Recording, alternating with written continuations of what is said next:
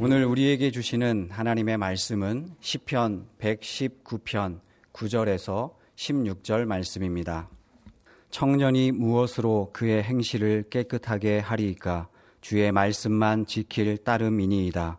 내가 전심으로 주를 찾아싸우니 주의 계명에서 떠나지 말게 하소서. 내가 주께 범죄하지 아니하려 하여 주의 말씀을 내 마음에 두었나이다. 찬송을 받으실 주 여호와여 주의 윤례들을 내게 가르치소서. 주의 입의 모든 규례들을 나의 입술로 선포하였으며 내가 모든 재물을 즐거워함 같이 주의 증거들의 도를 즐거워하였나이다. 내가 주의 법도들을 작은 소리로 읊조리며 주의 길들에 주의하며 주의 윤례들을 즐거워하며 주의 말씀을 잊지 아니하리이다. 아멘.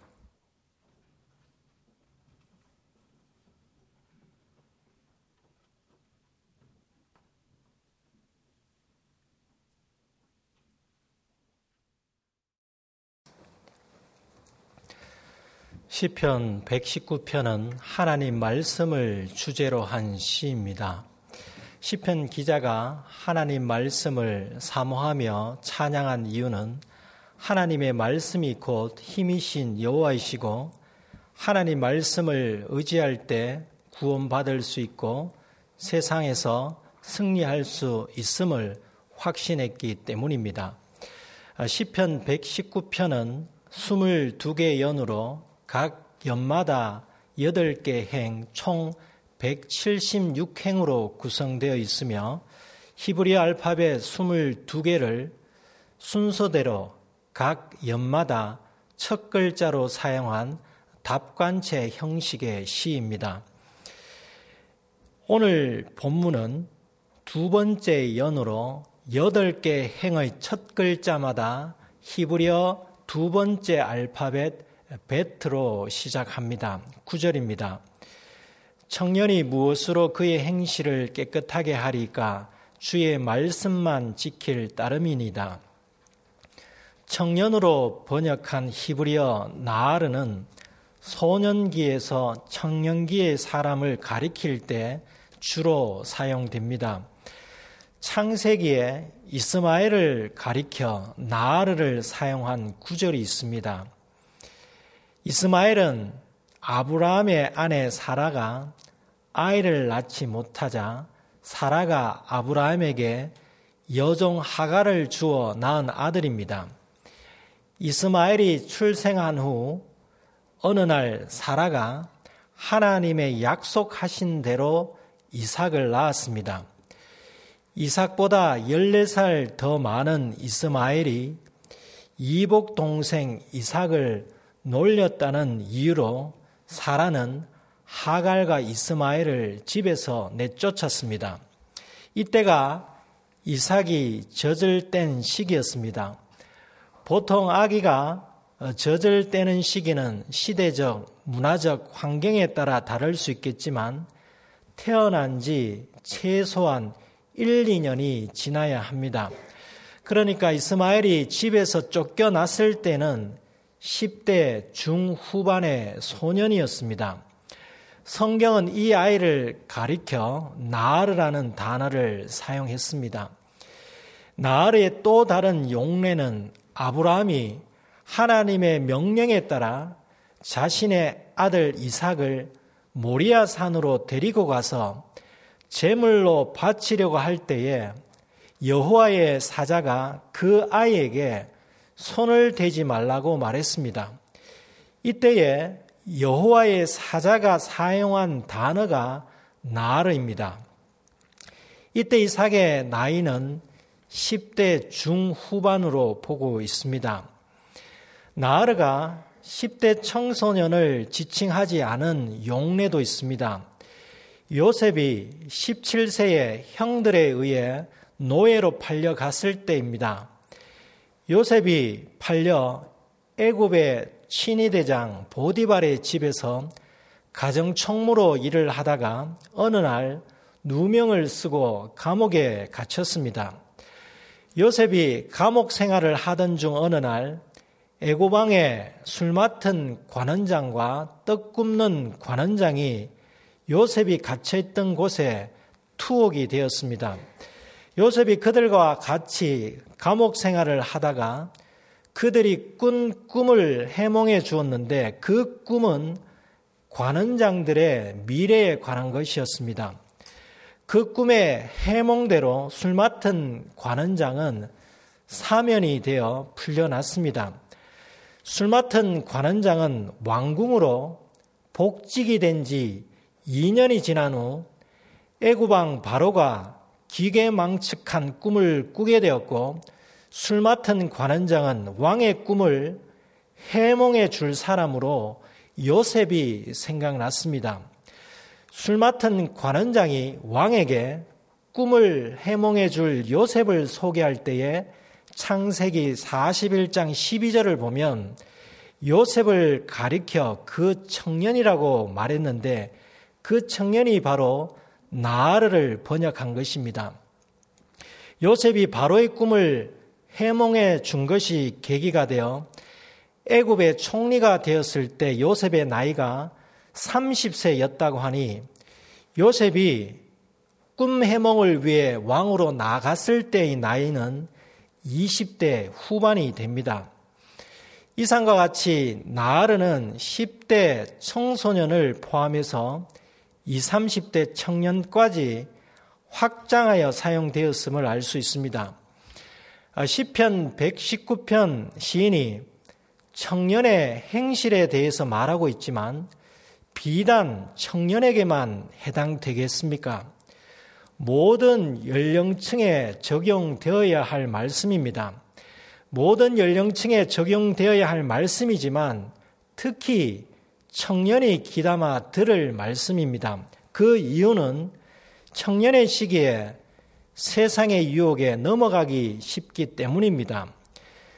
공자의 논어 위정편에 40세를 가리켜 세상 일에 유혹되지 아니한다는 뜻으로 불혹이라고 하였습니다. 이는 40세 이전인 청년의 시기에 세상 일에 유혹되는 일이 많다는 것을 의미합니다. 공자는 일반적 인간 이해의 관점에서 청년의 시기에 세상 일에 유혹되기 쉽다는 것이고 성경의 관점 역시 예수 그리스도 안에서 거듭난 사람이라 하더라도 청년의 시기에 유혹을 이기기가 쉽지 않음을 알려주고 있습니다. 그런데 성경에 나타난 인간론을 고려하면 40이 넘어도 죄의 유혹으로부터 완전히 분리된 사람은 불가능합니다. 따라서 청년이 기담아 들어야 할 말씀이지만 모든 연령층에 적용되어야 할 말씀입니다. 본문 구절에 청년이 무엇으로 그의 행실을 깨끗하게 하리까에서 행실은 첫 번째 연에서 언급한 행위, 길, 도로 번역한 히브리어와 비슷한 단어를 사용하였습니다. 이 단어는 문자적으로는 큰 길, 상징적으로는 행실의 뜻을 가지고 있습니다. 잠언을 보면 하나님께서는 행실이 온전한 자에게 방패가 되시지만 반대로 악한 행실을 미워하십니다. 로마서 8장 13절에는 몸의 행실을 죽이면 살리니라고 말씀하고 있습니다. 몸의 행실을 죽인다는 것은 인간의 욕구에 따라 행동하지 말라는 뜻이며 그렇게 했을 때 산다는 것은 착한 행실에는 생명이 있음을 뜻합니다. 예수님께서는 산상수훈에서 저희로 너희 착한 행실을 보고 하늘에 계신 너희 아버지께 영광을 돌리게 하라고 말씀하셨습니다. 예수님께서는 착한 행실의 중요성을 가르쳐 주셨습니다. 주님의 사람들이 착한 행실로 살아가면 그것이 곧 예배의 생활화, 생활의 예배화이자 하나님께 영광 돌리는 일입니다. 주님께서는 우리의 삶이 착한 행실의 예배화가 되어야 함을 가르쳐 주셨습니다. 요한계시록 19장을 보면 어린 양의 혼인잔치에 참여한 교회 성도에게 세마포를 입게 하셨는데 그 세마포를 가리켜 성도들의 옳은 행실이라고 증가하고 있습니다. 이 땅에서 성도의 옳은 행실은 미래에 어린 양의 혼인잔치에서 자신이 입을 세마포를 짜나가는 과정입니다. 세마포감이 부족하여 훗날 혼인잔치에서 제대로 된 옷을 입지 못하는 일이 없도록 이 땅에서 세마포를 부지런히 짜나가야 하지 않겠습니까? 우리가 어떤 행실을 하느냐에 따라 하나님께서 방패가 되어 주실 수 있고 아니면 하나님의 미움을 살 수 있습니다. 우리가 어떤 행실을 하느냐에 따라 살 수도 있고 아니면 죽을 수도 있습니다. 우리가 어떤 행실을 하느냐에 따라 하나님께 영광을 돌릴 수 있고 아니면 하나님의 이름을 더럽힐 수 있습니다. 우리가 어떤 행실을 하느냐에 따라 혼인잔치에서 제대로 된 세마포 옷을 입을 수도 있고 아니면 세마포 옷을 입지 못할 수가 있습니다. 시편 119편 시인이 무엇으로 그의 행실을 깨끗하게 하리까의 질문은 곧 무엇으로 행실을 착하게 할 수 있겠습니까? 입니다. 그것은 하나님의 말씀입니다. 시인은 주의 말씀만 지킬 따름이니다 라고 답합니다. 지키다는 첫 번째 연에서의 핵심 용어로서 원어적 의미는 울타리를 치다, 보호하다의 뜻을 가지고 있다고 하였습니다. 하나님의 말씀을 울타리 치듯 보호하고 지켜야지만 자신의 행실을 깨끗하게 할 수 있습니다. 하나님 말씀의 씨앗이 마음의 토양에 뿌려졌을 때는 깊이 뿌리 내려 잘 자라야 합니다. 하나님 말씀을 읽고 듣고 지키지 않으면 사탄이 우리 마음의 토양에 뿌려진 말씀의 씨앗을 빼앗아 갑니다. 설교나 성경 공부 후에 들었던 말씀이 생각나지 않는다면 사탄으로부터 내 마음의 토양에 뿌려진 하나님의 말씀의 씨앗을 빼앗기지 않았는지를 점검해 보아야 합니다. 주님의 말씀을 지킨다는 것은 하나님 말씀을 지키다가 환난이나 박해를 받을 때에도 하나님 말씀을 버리지 않는다는 것입니다. 주님의 말씀을 지킨다는 것은 세상의 염려와 재물의 유혹과 기타 욕심이 하나님 말씀의 결실을 막지 않도록 하는 것입니다. 세상의 염려로 인해 마음이 흔들린다면 곧 하나님 말씀을 제대로 지키지 못했다는 반증입니다. 세상에서 염려할 것이 어디 한두 가지겠습니까? 지금 무엇으로 염려하고 계십니까?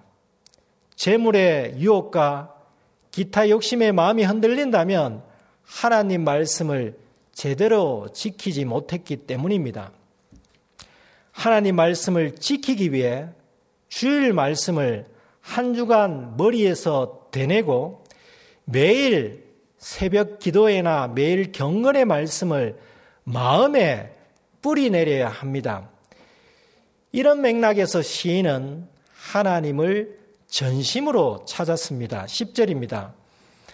내가 전심으로 주를 찾아사오니 주의 계명에서 떠나지 말게 하소서. 시인이 하나님을 찾았던 이유는 하나님 말씀을 지키기 위함이고 하나님 말씀에서 떠나지 말기 위함입니다. 찾다는 첫 번째 연에서 언급한 구하다로 번역된 단어와 동일합니다. 하나님을 구하다는 하나님께 자주 가고 하나님께 여쭙고 하나님을 찾는 것이며 이를 기도라고 하였습니다. 시인이 전심으로 하나님께 기도하는 이유는 주님의 말씀만 지키기를 원하고 말씀을 지키기 위해 말씀을 떠나지 말기를 원하기 때문입니다. 늘 하나님 말씀을 가까이 하겠다는 기도입니다. 시인은 하나님 말씀이 자신을 보호해 주는 것을 알았기에 하나님 말씀에서 떠나지 말기를 기도하였습니다. 우리의 기도 가운데 이런 기도가 있어야 하지 않겠습니까? 인류와 나라와 교회를 위하여 기도하는 것도 중요하지만 하나님 나라의 백성으로서 하나님 말씀에서 떠나지 않도록 기도하는 것도 중요합니다. 기도하면서 하나님 말씀을 떠나지 않으면 세속적인 가치관의 유혹에도 흔들림이 없습니다. 세속적 가치관이 우리 마음에 들어올 자리가 없기 때문입니다. 마음이 부패되고 변질된 사람은 왜 그렇게 되었겠습니까? 세속적 가치관에 사로잡혔기 때문입니다. 그리고 하나님 말씀을 떠나 세속적 가치관에 사로잡혀 사는 사람은 행실이 좋을 수가 없습니다. 엘리 제사장의 아들 홈리와 비나스는 행실이 좋지 못했습니다. 하나님의 계명을 떠나 세속적 가치관에 사로잡혔기에 거룩해야 할 회막과 제사를 더럽혔습니다. 하나님께서는 오래 참으시지만 악한 사, 악, 악한 행실을 행하는 사람을 영원히 참지 않으십니다. 하나님께서 악한 행실에 엘리 제사장의 가문을 멸하시고 착한 행실의 사람 사무엘을 세우셨습니다. 사무엘은 하나님의 부르심을 받은 후에도 착한 행실로 살았습니다. 시편 119편 시인은 하나님 말씀에서 떠난 악한 행실의 사람이 되지 않도록 11절의 삶을 살았습니다. 내가 죽게 범죄하지 아니하려 하여 주의 말씀을 내 마음에 두었나이다. 범죄는 어느 누구를 대상으로 하든지 결국은 하나님께 범죄하는 것입니다. 하나님께서는 사람이 사람을 존중하며 사랑하도록 계명과 법을 정하셨습니다. 그러므로 어떤 죄라도 하나님과 무관한 것은 없습니다. 시인은 하나님께 범죄하지 않기 위하여 하나님 말씀을 마음에 두었다고 고백합니다. 시인의 경험에 비추어 볼 때 하나님 말씀을 마음에 둔다면 범죄하지 않습니다. 범죄는 하나님 말씀을 마음에 두지 않고 머리에 지식으로만 가지고 있을 때에 발생하고 하나님 말씀을 사탄에게 빼앗겼을 때 발생하고 하나님 말씀으로 인해 어려움을 겪었을 때 말씀을 버렸을 때 발생하고 세상의 염려와 재물의 유혹과 기타 욕심으로 하나님 말씀이 결실되지 못할 때 발생합니다. 그러므로 하나님 말씀을 마음에 두고 어떤 이유로도 빼앗기지 말아야 합니다. 주님께서 가르쳐 주신 기도, 시험에 들게 하지 마옵시고를 마음에 두고 매 순간 기도해야 합니다. 그리고 예수님께서 사탄의 시험을 하나님의 말씀으로 이기셨듯이 우리 역시 사탄의 시험이 올 때에 하나님의 말씀으로 이겨야 합니다. 하나님 말씀을 마음에 두고 있다가 언제라도 그 말씀을 마음에서 꺼내 우리를 시험하려고 하는 세력을 이겨야 합니다. 시인은 과거 하나님께 범죄한 경력이 있었을 것입니다. 이 세상에 하나님께 범죄하지 않은 의인이 있겠습니까? 오늘 예배자로 나오신 분들 중에 어느 누가 하나님께 범죄하지 않은 적이 있겠습니까?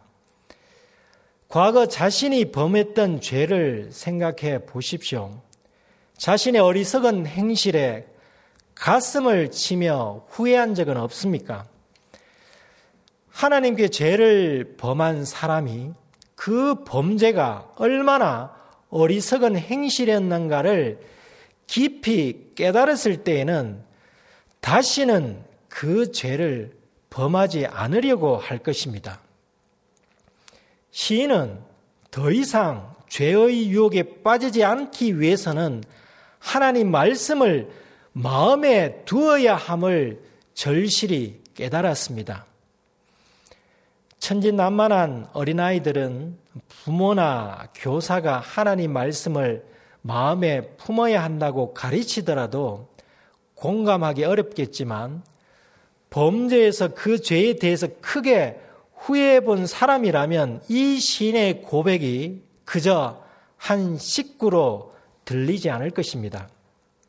시인은 더욱더 하나님의 말씀을 마음에 두기를 원했고 이를 견고히 하도록 하나님 말씀을 배우기 원했습니다. 이러한 신의 마음을 12절에서 표현하고 있습니다.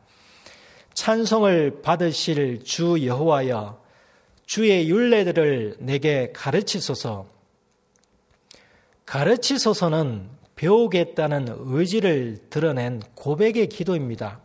물론 신이 이 시점까지 하나님 말씀을 전혀 배우지 않았다는 의미가 아닐 것입니다. 주의 윤례들을 배웠겠지만 더 많이 배우고 싶은 희망의 기도입니다. 첫 번째 연 7절에 배우다가 12절에 가르치다와 동일한 히브리어입니다. 하나님께서 말씀을 우리에게 가르쳐 주실 때 비로소 우리가 배울 수 있습니다. 시인은 하나님의 말씀을 지속적으로 배우기를 원했습니다. 우리도 하나님 말씀을 배우는데 힘써야 합니다.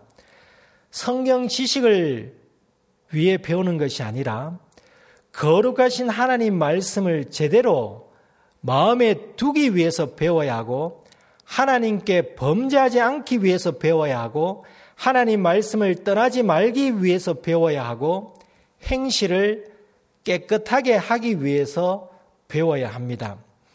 하나님 말씀을 제대로 배워 마음에 두면 둘수록 세상의 유혹에 대해 승리할 확률이 높아집니다.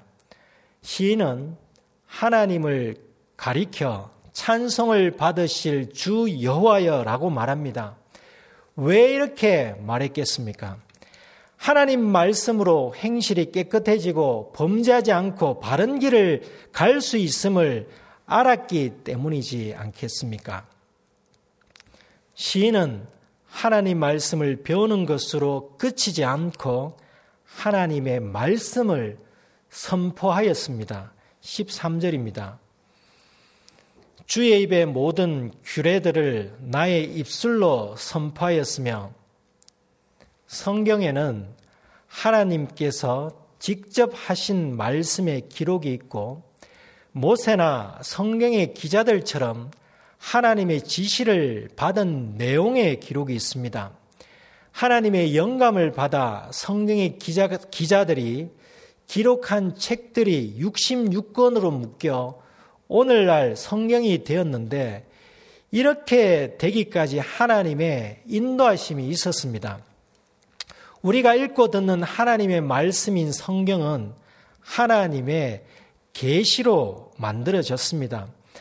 하나님께서 계시하시는 방편이 다양할 뿐 성경의 모든 말씀은 결국 하나님의 입으로부터 나왔습니다.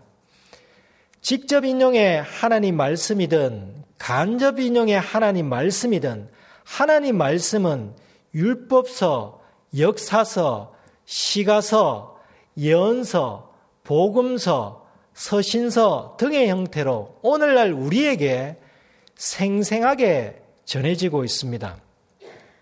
우리가 받은 하나님 말씀을 입술로 선포한다는 것은 매우 은혜로운 일입니다. 그런데 하나님 말씀을 아무나 함부로 선포하고 싶다고 해서 선포할 수 있는 것은 아닙니다.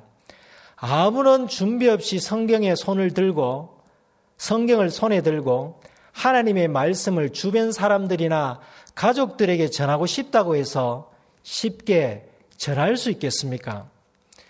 성령 하나님의 도우심이 있어야 하고 하나님 말씀으로 먼저 자신이 전결케 되어야 합니다. 우리 모두 하나님의 말씀을 선포하는 사람이 되십시다. 그러기 위해서 시인의 고백처럼 먼저 주님의 말씀만 지키고 주님의 말씀을 마음에 두고 행실을 깨끗하게 해야 하겠습니다. 14절입니다. 내가 모든 재물을 즐거워함 같이 주의 증거들의 도를 즐거워하였나이다. 시인이 하나님 말씀을 지키고 하나님 말씀을 배우기 원하는 또 다른 이유가 하나님 말씀을 즐거워하기 때문입니다. 일반적으로 사람은 재물을 즐거워합니다. 돈을 싫어하고 부를 싫어하는 사람이 얼마나 있겠습니까? 돈의 가치를 어느 정도 아는 아이들도 돈을 좋아합니다. 그런데 돈을 좋아하는 것이 목적이 되거나 돈을 쫓아 사람의 도리를 저버린다면 돈은 유익한 것이 아니라 오히려 해가 되지 않습니까? 시인은 사람이 돈을 좋아하는 것이 당연하다거나 바람직하다는 것이 아니라 재물을 좋아하는 것만큼 하나님 말씀을 좋아해야 한다고 말합니다. 교우님들은 돈을 좋아하는 것만큼 하나님 말씀을 좋아하십니까? 돈과 재물이 늘어날수록 즐거워하는 것처럼 하나님 말씀을 마음에 담으면 담을수록 즐거워하고 있는지를 생각해 보십시다. 5만원권 한 장이 내 주머니에 들어올 때마다 즐거워하는 만큼이나 성경 한 장이 내 마음에 들어올 때에 즐거워할 수 있겠습니까? 만약에 성경 한 장이 내 마음에 들어올 때 5만원 수입의 즐거움과 맞먹는 것이라면 1189장으로 구성된 성경 66권이 내 마음에 들어올 때에는 5,945만 원의 즐거움이 되는 셈입니다. 1년에 성경 한 권을 읽는 것과 6천만 원의 돈이 생기는 것 중 어느 것이 더 즐겁겠습니까? 이 돈이 고정 수입이 아닌 부수입이라고 하고 둘 중에 하나를 선택한다면 어느 즐거움을 선택하시겠습니까? 시인이 하나님 말씀의 즐거움을 재물의 즐거움과 비교한 것이 부적절하다고 생각할 수 있겠지만 예수님께서도 내 보물이 있는 곳에 내 마음도 있느니라고 말씀하셨습니다. 돈을 좋아하는 사람의 심리를 고려해 본다면 사람이 하나님 말씀을 돈만큼 즐거워할 수 있다는 것은 하나님 말씀을 즐거워함이 매우 높은 수준이라고 말할 수 있습니다. 예수님의 죽음을 앞두고 값비싼 향유 옥합을 깨뜨린 여인은 분명히 재물보다 말씀이신 주님을 더 즐거워했습니다. 재물을 즐거움 같이 하나님 말씀을 즐거워할 수만 있다면 그분은 복된 사람이며 하나님의 기쁨이 되는 사람이며 주님의 제자입니다. 15절, 16절입니다. 내가 주의 법도들을 작은 소리로 엎조리며 주의 길들에 주의하며 주의 윤례들을 즐거하며 주의 말씀을 잊지 아니하리다. 15절과 16절은 시인의 결단입니다. 시인이 이 고백을 하기 이전에도 이 고백처럼 살았습니다. 앞으로도 그렇게 살겠다는 결단입니다. 하나님 말씀을 작은 소리로 읊조리는 것이 하나님 말씀을 묵상하는 것입니다. 시편 1편 신의 고백처럼 하나님 말씀을 주야로 묵상하겠다는 고백과 동일합니다. 시편 119편 시인 역시 복 있는 사람입니다. 시인은 네 가지를 결단합니다.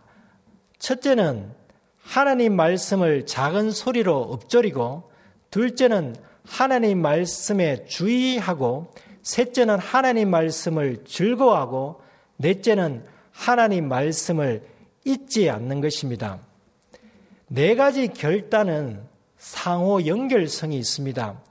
하나님 말씀을 묵상하는 사람은 하나님 말씀에 주의하며 하나님 말씀을 즐거워합니다. 하나님의 말씀을 즐거워하는데 어찌 하나님 말씀을 잊을 수가 있겠습니까? 하나님 말씀으로 받는 즐거움의 은혜는 머리로 기억되는 것이 아니라 마음의 감동으로 기억되기 때문입니다. 10편 119편 두 번째 연 첫 번째 행에서 시인이 청년이 무엇으로 그의 행실을 깨끗하게 하리까의 자문자답으로 주의 말씀만 지킬 따름이니다 라고 했는데 하나님 말씀을 지킨다는 것은 마지막 두 행에 있는 시인의 네 가지 결단과 다르지 않습니다. 하나님 말씀을 지키는 것은 곧 하나님 말씀을 주야로 묵상하고 하나님 말씀에 주의하고 하나님 말씀을 즐거워하고 하나님 말씀을 잊지 않는 것입니다. 우리의 삶이 시인의 결단처럼 일상화된다면 우리의 행실은 반드시 깨끗하게 될 것입니다. 그리하여 우리의 착한 행실을 세상 사람들이 보고 하나님께 영광을 돌리게 하는 주님의 증인, 하나님의 말씀을 자신의 행실로 증가하는 주님의 증인이 될 것입니다. 기도하겠습니다.